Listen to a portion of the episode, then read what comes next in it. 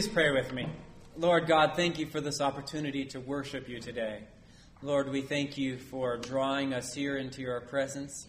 We pray, Lord God, that you would speak to us, that you would fill my mouth with your words, that I might faithfully proclaim them to your people. Lord, and that you would touch our hearts and transform our lives today. And we pray this in Jesus' name. Amen. Please be seated. Good morning. Good morning. It's so good to see you all today. Uh, well, I have been uh, watching with my wife a TV show called Lie to Me. Anyone heard of that one? Yeah. You like it? Love it. It's a, such a fascinating show because it's about a team of people who, um, what they do is they have this scientific process of evaluating faces, right? And what are they looking for in faces, you think? Liars. That's right. They're looking for liars. They're looking for like signs of like, there's certain things that people do when they lie, like universally across cultures, across eras. They do certain things like they'll look you in the eyes more than normal, or they'll rub the back of their neck, or, you know, when they're disgusted, they'll do a little like thing with their chin, or their eyebrows will furrow. There's all these things they do, right? And so you're just kind of hanging on the edge of your seat, waiting to see who's lying, right? Because the reality is, who's lying?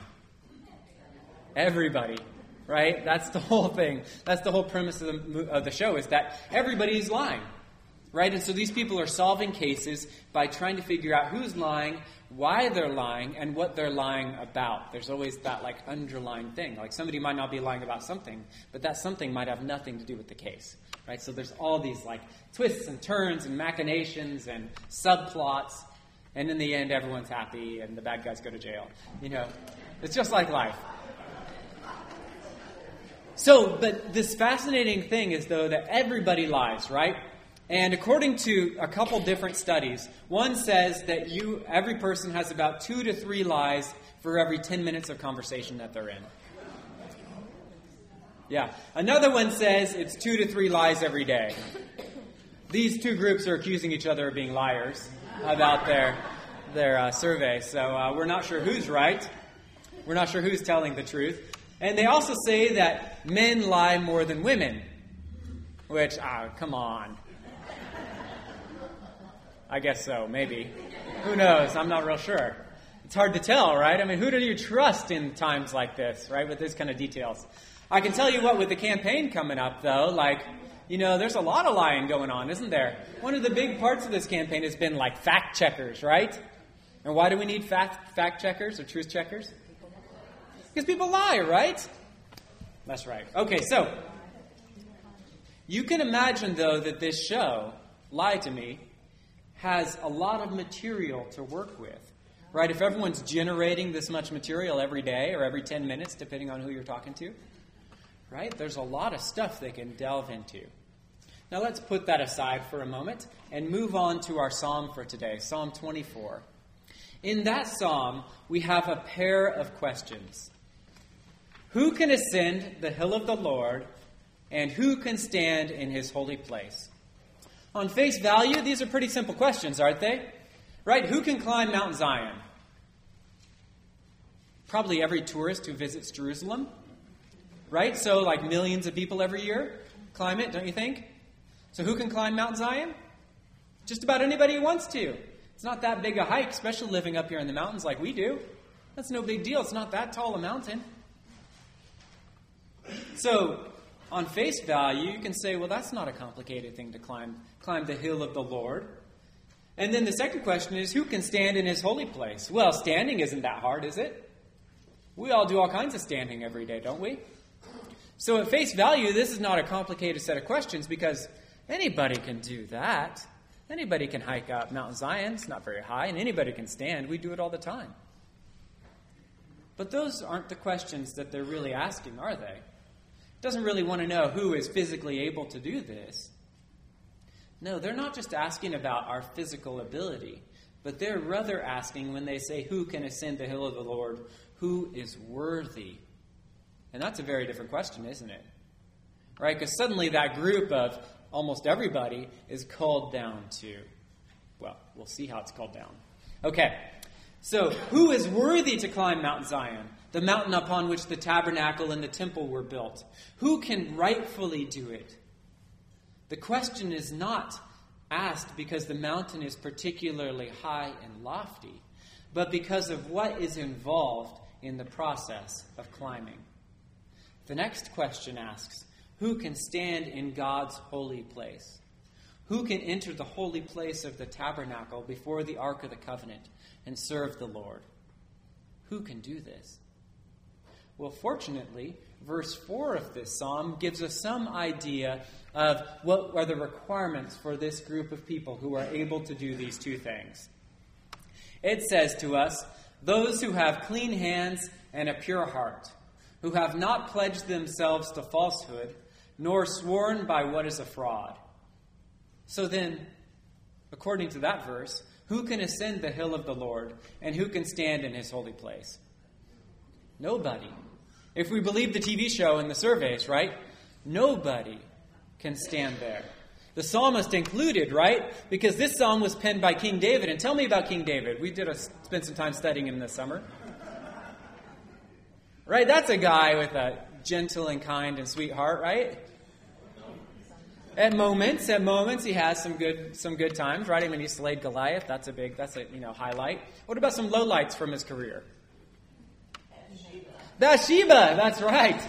Uriah the Hittite's wife, and, and he dealt with David dealt with that like an honorable man, right? What did he do to Uriah?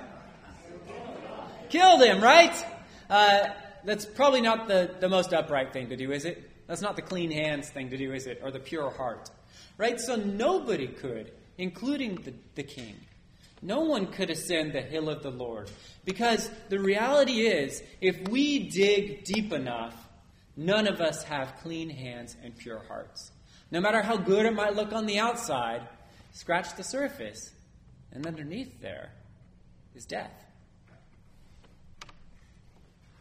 None of us have clean hands and pure hearts. We've all pledged ourselves to falsehood. All of us have sworn by what is a fraud. That's a big disappointment, isn't it?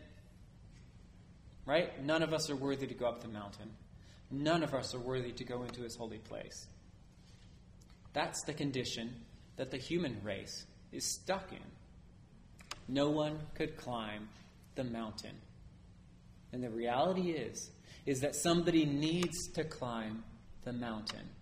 It can't just be unclimbed. Somebody's got to do it. Someone needed to do it for us. And so, in a remarkable fulfillment of these questions, Jesus Christ, this fully God, fully man person, rode a donkey up a hill in Jerusalem. Anybody remember what this event is called? Palm Sunday. What else do we call it? The what entry? Triumphal entry, that's right.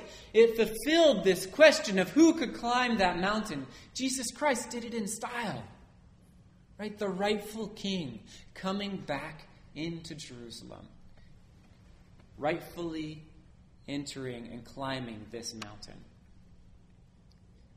This event was also foretold in this psalm. It says, Lift up your heads, O gates, lift them high, O everlasting doors, and the King of glory shall come in. That triumphal entry was prefigured here. It even says, Who is he, this King of glory? The Lord of hosts. He is the King of glory. Jesus Christ began to fulfill this, these questions in his triumphal entry at Palm Sunday. But Jesus just kept on climbing hills, didn't he? Right? This wasn't the most significant hill he climbed, was it? What was that significant hill he climbed? Golgotha, right? The hill of Calvary. And what did he have on his shoulder? The cross. And what did he bear upon himself? The sins of the world. That's right. This was not a hill of glory, but a hill upon which he dwelt he dealt with the reality that we all have dirty hands and broken hearts and are false people. Jesus Christ climbed that hill to atone for our sins and to set us free from them as well. But this was not the end of his going up, was it? Right? Because what happened 40 days after his resurrection? The ascension, that's right, it's so significant that the question that's asked in this psalm is who can ascend the hill of the Lord and who can stand in his holy place? Because Jesus Christ ascended one last time up to the right hand of the Father. And where is he with the Father? What do we call that place? Heaven, that's right. And we'd also speak of it as a holy place, wouldn't we? Jesus Christ fulfills these two questions in his triumphal entry, his crucifixion, and in his ascension to the right hand of the Father. He shows us that he is the one who is worthy to climb the hill of the Lord and to stand in God's holy place. Jesus Christ did it. And because he did it for us, he has made the way clear for us to come into a perfect relationship with the Father. And the beauty of this relationship is that it doesn't depend upon you and me to climb that hill. Because the reality is, is we're not worthy to do it. We can't do it. Rather, we are responsible for accepting that He has done this work for us. We, the people of unclean lips, who on average lie either two to three times every 10 minutes or every day, depending on who you're going to trust, we depend upon His righteousness. Because when we confess our brokenness to Him, He takes our sin upon Himself and it dies. It's crucified with Christ. And He places His righteousness upon us. It's this beautiful exchange. We give Him our junk, and we get back from Him His glory. And He transforms us in this process so that we can follow Him faithfully. This is what it means to be a saint.